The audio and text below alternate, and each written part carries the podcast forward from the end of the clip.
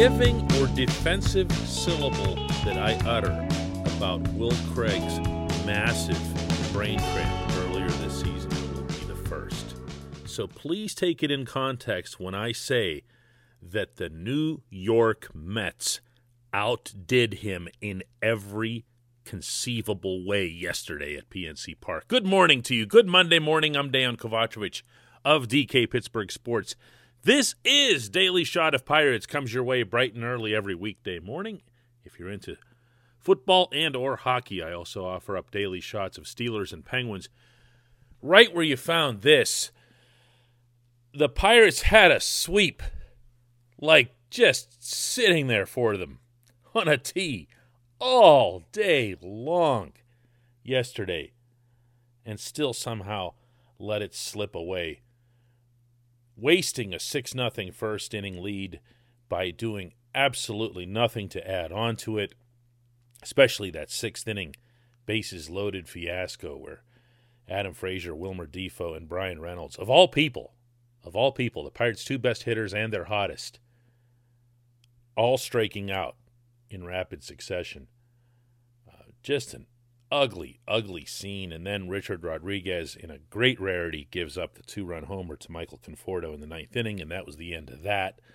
And really, you know, the most unsettling thing through this whole game for me, covering it from the press box, was trying to decipher whether the baseball gods would punish the Pirates for not adding on, and they almost always do. They're just terrible about that. Or if they would just say, you know what, I'm sorry. The Mets, what they did in the first inning was so awful that no amount of awfulness by the home team will supersede it. Well, the baseball gods really hate adding on a lot more than they hate the worst play I think I've ever seen. and if that sounds over the top, you know what? Maybe it is. But I'd heard it countless times regarding the Craig play. And that was actually one of the kinder things that I'd heard about it. For anybody who missed it, the Pirates had bases loaded. Kevin Newman was up, so you knew that there was going to be a soft ground ball coming somewhere. And sure enough, he basically rams one into the ground right in front of him. Three mile an hour exit velocity, 0% launch angle. And it first kind of skips foul into the dirt going up the third base line, and then it starts creeping back in toward the chalk. And you always have to guard against that if you're a player. You want to make sure that that thing goes foul and stays foul. But you'd better be sure it's foul. Taijuan Walker, the Mets starting pitcher, though not for long, got over there in a hurry. And when he saw the ball starting to come back, he hesitated a moment, then put his glove down, and then emphatically flipped the ball using his glove in the direction of the Pirates' dugout. This is not smart. Yes, you've seen players do this, but also it's not smart. This is not what they teach you to do. It's not what the Mets teach their players to do. Flicks the ball toward the dugout most unluckily, the thing does not go out of play. Hits off a railing, stays in what is considered to be playable territory at PNC Park. And rather than doing something about it, he and his catcher and his third baseman basically just look at the umpire and yell at him and keep yelling at him. And while this is going on, all three of the pirates who are on the base paths keep running. Even Michael Perez, the backup catcher with all that speed on first base, had the time to cover the final 270 feet to score. Until Walker finally thought it would be a good idea to go over and pick up the ball that was about, oh, 25, 30 feet away from him. By that time, the Pirates had all their runs and it was 6 to nothing. The manager, Luis Rojas, comes flying out of the New York dugout, freaking out on ump, even though he knows it was fair. He knows the ball was fair. Replays are conclusive on this. There were some New York fans who were questioning that on social media because they apparently don't understand that a ball being on the chalk is in fair territory maybe confusing it with football, where if you're stepping on the white stripe of the sidelines, you're out of bounds. Rojas losing his mind, bumps the home plate umpire, bumps the crew chief when the crew chief comes in to try to settle him down. He's going to get suspended. He's going to have earned that suspension. Why is he doing that? He's trying to spare in particular his pitcher, but all of his players on the field, from the embarrassment of having just partaken in the dumbest thing you've ever seen on a baseball field. This portion of Daily Shot of Pirates is brought to you by the North Shore Tavern, located directly across Federal Street from PNC Park, home of Steak on a Stone home to the planet's only fully dedicated Pittsburgh Baseball Club sports bar. And you should know, with the Pirates going on the road this week to Phoenix and to San Francisco, they're open for business and they've got their TVs on. And if you want to watch these games with some friends of yours, come on down. Come on down. Be, be surrounded by like minded citizens. North Shore Tavern, directly across Federal Street from PNC Park. What makes this dumber than the Will Craig play? I don't even know where to start. I mean, you can go with the easy one that the Will Craig play cost the Pirates one run, and this was three, and it was deliberate. That's the part of it that really stands out. You can try to defend Walker based on, oh, he was just taking every precaution that he could to make sure that the ball didn't come back in bounds. All you have to do is pick it up. All you do is pick it up and then ask the umpire or look at the umpire and see if it's fair or foul. Here's JT Brubaker, the, the Pirates pitcher yesterday, talking about the way he's been taught to handle such a sequence. Um, really, once I saw the umpire point fair, um, I guess ever since uh, I guess college, um, I was always told don't don't flip the ball don't flip it. Um, just pick it up and then see what the umpire's choice is. As soon as he flipped it and I saw it, I just pointed that it stayed in play and uh, saw that they were arguing. So just watched them run around the bases. Uh, I mean, just trying to let them know that it stayed in play and just keep running. That's it, man. You pick it up and you find out. Worst case scenario, one run scored.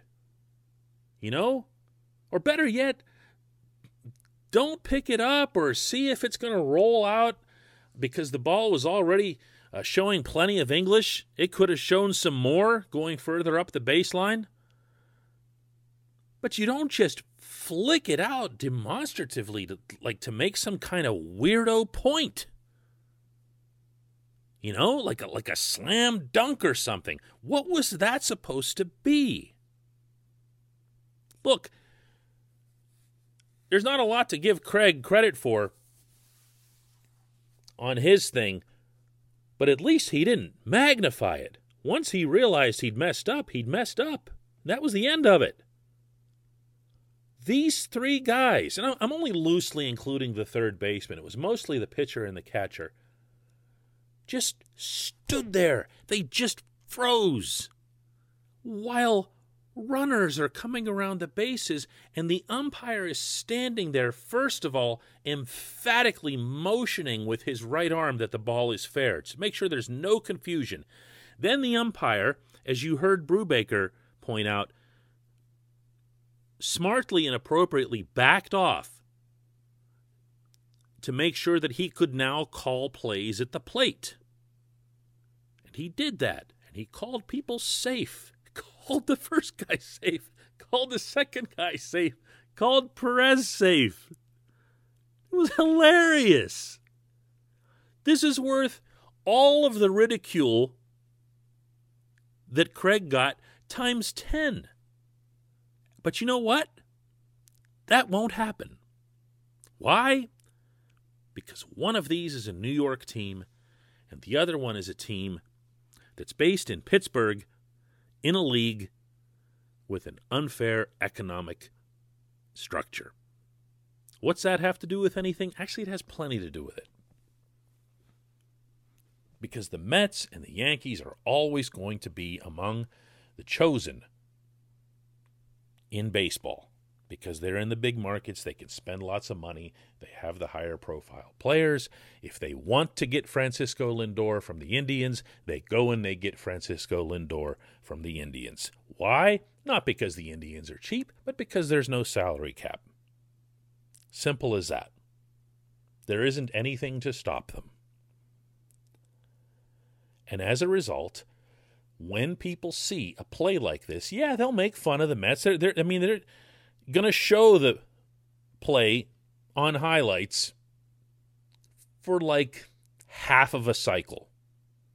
You won't see it on the morning shows the next day the way you did with Will Craig. You won't see it go viral or explode on the internet the way it did with Craig. Why? Because the Pirates are a known punchline. Have they deserved some of that over the years?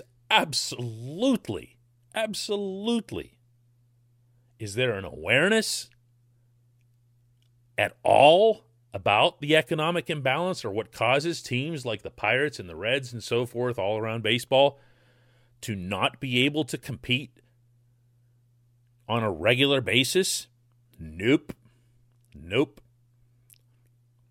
Jeff Passan, lead baseball writer, ESPN, tweeted shortly after the game that's just the Pirates being the Pirates, referring to the blown lead. New York based guy. That's how they think. That's just how they think. The Pirates had just spent the week pretty much humiliating the Mets. But the first moment something went wrong for the Pirates, everyone waited eagerly for the first chance to make them the punchline again. Look, I'm not suggesting there's anything anybody can do about it. Nor am I suggesting that a salary cap is in the offing and you're going to see the Pirates someday get respected the same way the Steelers and the Penguins do in their cap leagues.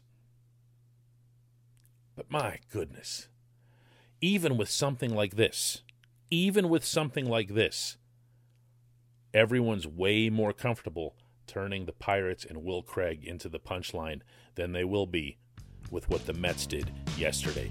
And I'll say it again those two plays, in terms of their grossness, were not close. We saw the worst one yesterday. When we come back, just one question.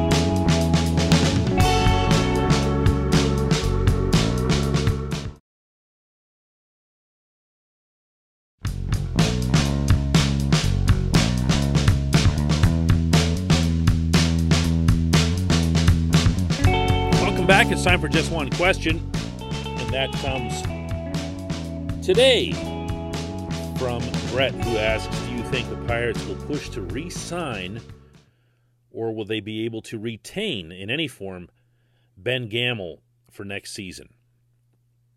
Well, I, I would certainly hope so, but I wouldn't make it any kind of top priority. I, I know that uh, the Pirates people are speaking very highly not only of what he's been able to do since being in Pittsburgh, but also how strongly they feel about how sustainable it is. They felt that this is what he should have been doing. So when he first got here and struggled a little bit, uh, I think a lot of us, and I, I'm no exception, were guilty of attaching him to all the previous DFA failures that had come along at the corner outfield spots. You know what I mean? Like when you're watching the right fielder or the left fielder just constantly stink, they can kind of blur together even if they change. So that Anthony Alford becomes Dustin Fowler, becomes Ka'ai Tom, becomes I'm probably forgetting about seven guys they've tried out there, all of whom were terrible until Gamel. Gamel comes along and he looks like an actual ball player. You know, he hasn't been a superstar, but he's done the job and he's hustled and he's shown some fire. And he comes with pedigree. This is a guy who's done it before.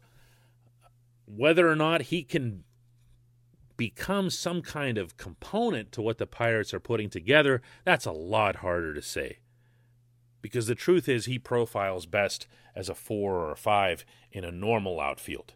The problem is the Pirates don't have a normal outfield right now. They're still playing Gregory Polanco for crying out loud, and all he's doing is hurting them again and again and again, including yesterday with that terrible throw to the infield that cost directly a run that put New York within 6 5.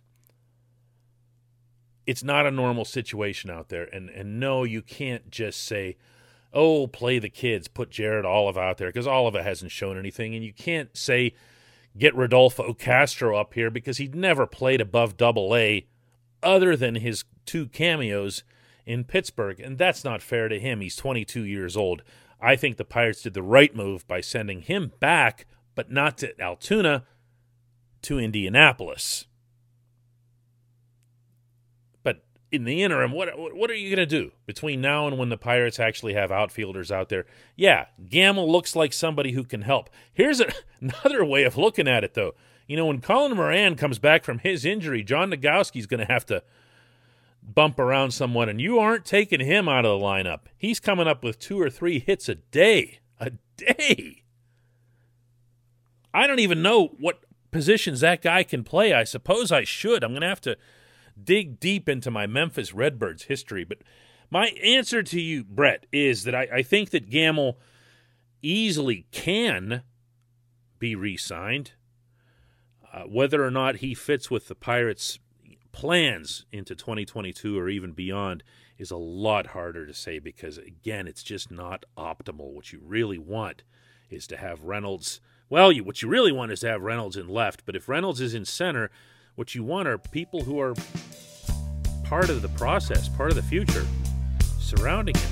Problem is, they don't yet exist. I appreciate the question. I appreciate everybody listening to Daily Shot of Pirates. We'll do another one tomorrow.